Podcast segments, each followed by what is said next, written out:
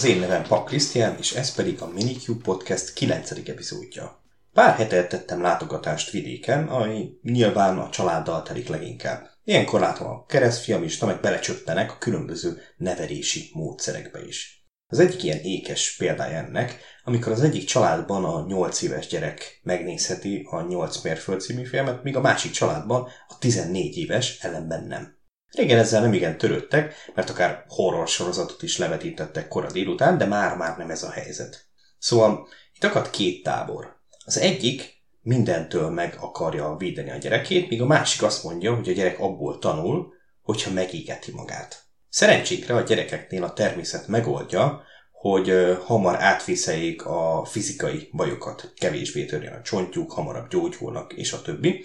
Tehát a tanulási fázis elején védve vannak valamelyest, hogy a saját mozgásterükben ne tudjanak kárt tenni magukban. Tehát külső behatás, mulasztás nélkül nem nagyon kell nagyon aggódni, hogy gond lesz.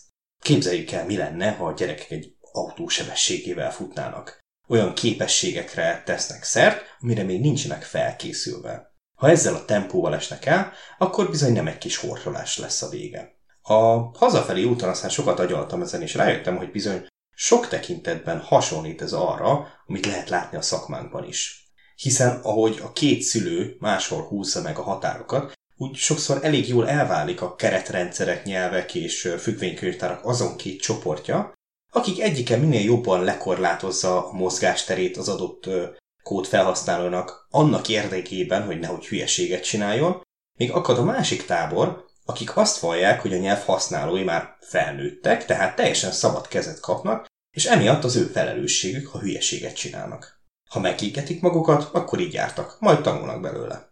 Amíg csak maga a fejlesztő járhat pórul azzal, mert valamit engedtünk neki, de nem kellett volna, addig nincs akkora gond. Sajnos azonban az esetek többségében a fejlesztő nem saját szórakoztatására kódol, hanem valaki fizet ezért. Emiatt nem csak a fejlesztő fog tanulni ebből a hibából, hanem bizony a megbízó is kárát láthatja ennek, ami könnyedén a fejlesztő problémája is lesz.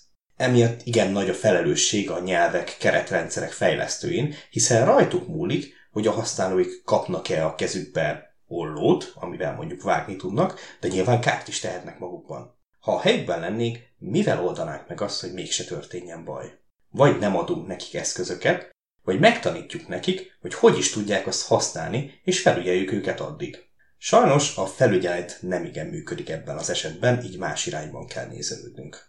Na most mi is történik, amikor még épp hogy belekezdtünk a keretrendszer megismerésébe, de elakadtunk, és ahelyett, hogy megpróbálnánk megérteni a problémát, mert a dokumentációban nem térnek ki erre, vagy nem találjuk meg az adott részt, a Google első találatából másolunk egy olyan kódrészletet, amit nem is értünk.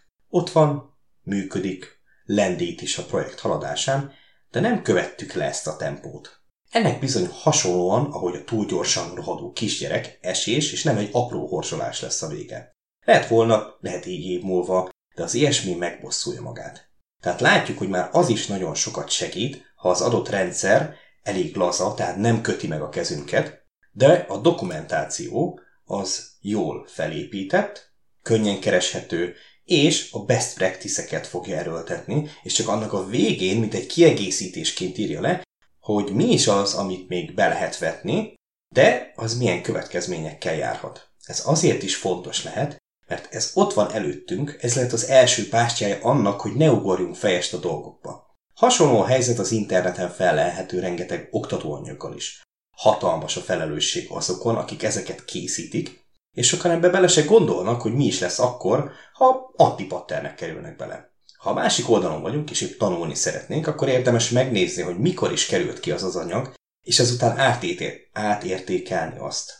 Hiszen egy ilyen rohanó szektorban nem biztos, hogy egy olyan forrásból akarunk tanulni, ami 8 éves, és egy olyan nyelvre fókuszál, ami akkor még beta verzió volt. Rengeteg minden megváltozhatott azóta. Akkor mi itt a megoldás? Vagy mi az, amit át tudunk ültetni a szakmába? Ugye itt fokozatosan kell egyre több felelősséget a fejlesztőre terhelni.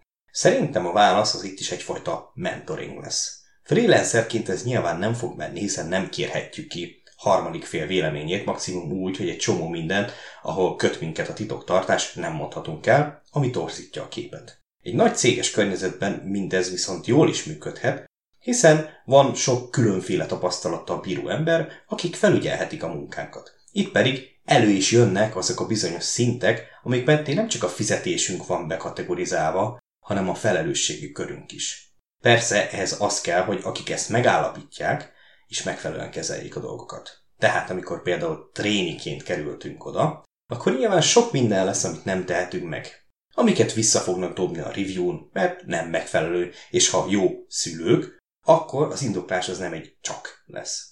Itt hasonlóan, mint a gyerekek, el lehet kezdeni hisztizni, aztán valami lesz belőle vagy sem. Cserébe, ha valamire rámondták az áment, akkor nem minket terheljen a felelősség, hiszen az egy jóváhagyott kódrészlet volt, amit nálunk tapasztaltabbak néztek át. Na de honnan a tapasztalat? Akkor ezek szerint valakik csak megégették magukat és vagy az ügyfelet is. Sajnos nem tudjuk megúszni azt, hogy hibákat kövessünk el. Valakinek el kell követni azokat, hogy tanuljon belőle, és aztán ezt a tudást átadja másoknak. Ha szerencsénk van, akkor ez a valaki nem mi leszünk, sőt, nem is valaki a cégtől. Az internet világában rengeteg információ áll a rendelkezésünkre, és sok előadás születik arról is, hogy mit, hogy ne csináljunk. Meg hogy sikerült elrontani X-et, vagy éppen mivel akasztottam meg az Y szolgáltatásunkat. Ezek azok, amikből szintén tudunk tanulni. Nekem is van egy hasonló milyen meetup előadásom, amiben az ORM, eager loading és a rossz hibakezelés kombójából lett egy igen nagy baj. Ezt a fajta erőforrást pedig hiba lenne nem használni. Így ha legközelebb egy előadáson arról van szó, hogy a több tucat middleware és az AOP házassága komoly fejfájást fog okozni, főleg ha debugolni akarjuk, akkor figyeljünk oda, mert lehet ez fog megmenteni egyszer, ha magunk is ilyet akarnánk csinálni. Ez volt a Minicube Podcast, találkozunk legközelebb. Sziasztok!